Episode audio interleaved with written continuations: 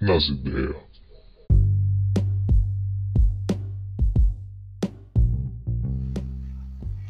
Marvin Gaye nasceu Marvin Pentz Gay Júnior em Washington no dia dois de abril de mil novecentos e trinta e nove.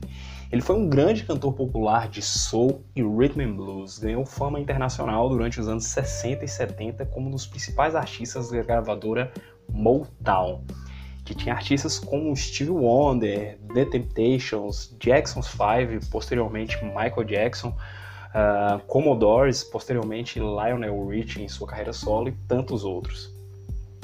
Uh, Gaye era multi-instrumentista, tocava batera, piano, clarinetes, sintetizadores, além do vocal, é claro, né? Também foi produtor, arranjador e compositor.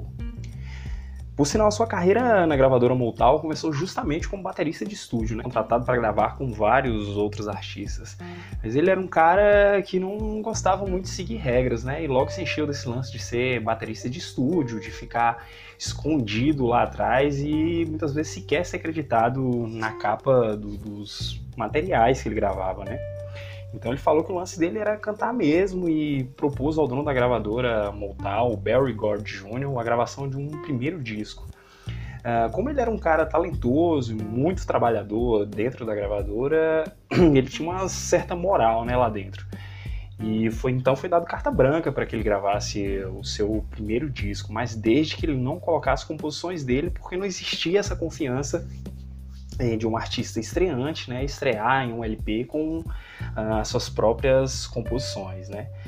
Então, em mil novecentos e sessenta e um, saiu The Soulful Moods of Marvin Gaye. O disco continha gravações de outros artistas do rhythm and blues, mas não foi tão bem sucedido, mas de certa forma trouxe um, um reconhecimento, né? Uh, em seguida veio os discos Daddy Stunborn, Kindle Fellow, de mil novecentos e sessenta e três, When I Am Alone I Cry, de mil novecentos e sessenta e quatro, Hello Broadway, também de mil novecentos e sessenta e quatro, How Sweet It's To Be Loved By You, de mil novecentos e sessenta e cinco, Attribute To The Great Nat King College, de mil novecentos e sessenta e cinco, Moods of Marvin Gaye, de mil novecentos e sessenta e seis, I Had It Through The Grapevine, de mil novecentos e sessenta e oito, M P D, de mil novecentos e sessenta e nove, That's the Way Love Is, de mil novecentos e setenta e o grande sucesso What's Going On, de mil novecentos e setenta e um, um dos maiores discos da carreira dele, sem dúvida alguma.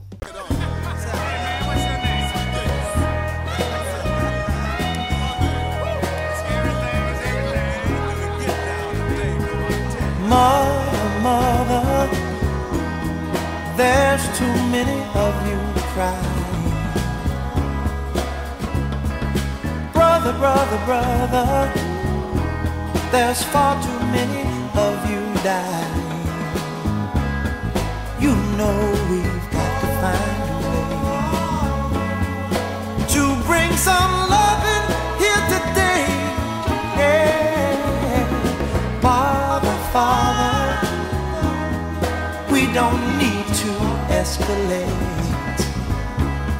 E logo em mil novecentos e setenta e três teve outro mega sucesso, uh, que foi o Let's Get It On, que é a faixa que abriu é, esse episódio do Trago nas Ideias, né? Que tem a guitarra mais sensual de todos os tempos, essa música, sem dúvida alguma. Uh, apesar do reconhecimento e da fama de um dos maiores cantores de soul e rhythm and blues na América, uh, o Marvin sempre foi um cara um, bem deprê, né? E isso piorou uh, depois que sua parceira de vários duetos, a Tammy Terrell, faleceu em decorrência de um tumor no cérebro em mil novecentos e setenta. Eles gravaram juntos um dos duetos mais emblemáticos da história da música, que é a canção Ain't No Mountain High, de novo. Ain't no mountain high. Ain't no valley low, ain't no river wide enough, baby.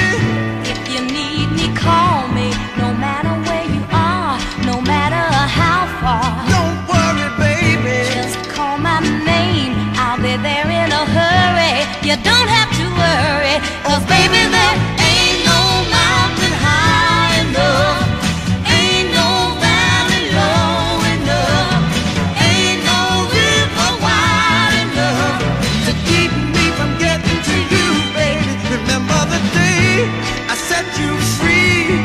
Na segunda metade da década de setenta, ele seguiu uma vida meio torta, mesmo com a carreira de sucesso, a vida pessoal tava uma doideira, né? Problemas com drogas e posteriormente um divórcio que o deixou falido, né? A depressão voltou com força e houve até tentativas de suicídio.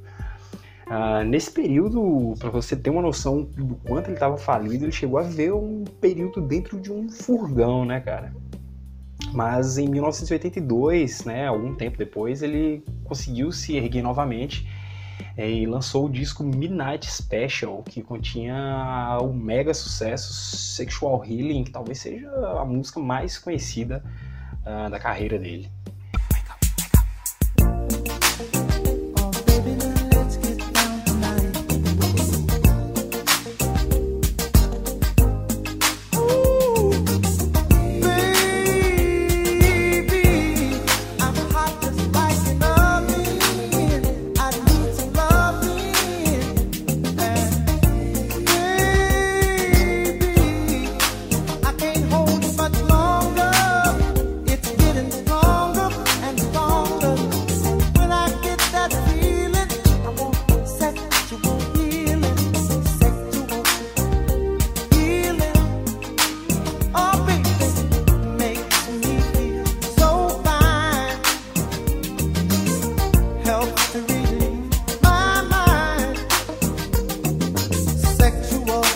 Esse disco lhe rendeu dois Grammys na premiação de mil novecentos e oitenta e três como melhor cantor e melhor performance de Rhythm and Blues.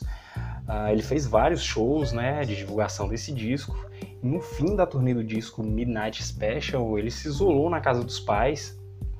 É, ele havia se separado da segunda esposa e estava novamente bem deprê, né, cara? Porque quem sofre com esses problemas sempre tem, né, as fases de altos e baixos e... E certas situações não, não faz com que a pessoa fique melhor, né? Mesmo com o sucesso do disco, mesmo ele tendo se reerguido uh, financeiramente, ele estava novamente num fosso de depressão, né? Para piorar a situação, ele brigava muito com o pai dele, com quem ele tinha uma relação ruim desde criança, né? E foi justamente uma dessas brigas no dia primeiro de abril de mil novecentos e oitenta e quatro, um dia antes do aniversário, uh, do seu aniversário de quarenta e cinco anos, Marvin foi atingido por um tiro disparado pelo próprio pai, cara, colocando fim à carreira de um dos maiores cantores de soul music uh, de todos os tempos. Eu sou um grande admirador da obra do Marvin Gaye e lamento muito que ele tenha partido de forma tão trágica e precoce, né? Com véspera de fazer quarenta e cinco anos, ele tinha com certeza muita coisa legal ainda uh, para apresentar pra gente. Uh, eu sugiro para que vocês busquem a obra desse grande soulman, que eu tenho certeza que vocês não irão se arrepender, pois vale muito a pena.